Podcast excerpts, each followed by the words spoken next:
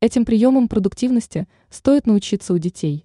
Пять простых способов. Они очень эффективны. Некоторым взрослым следует поучиться у детей решению непривычных задач и просто быть любопытнее. Достаточно часто в мире взрослых мы часто сталкиваемся с проблемами, которые сильно захватывают наше внимание.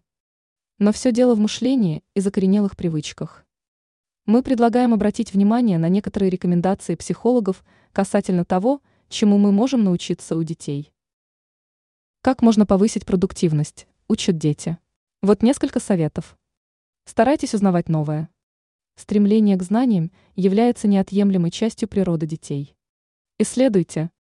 Маленькие дети стараются исследовать пространство вокруг, и то же самое стоит делать взрослому время от времени.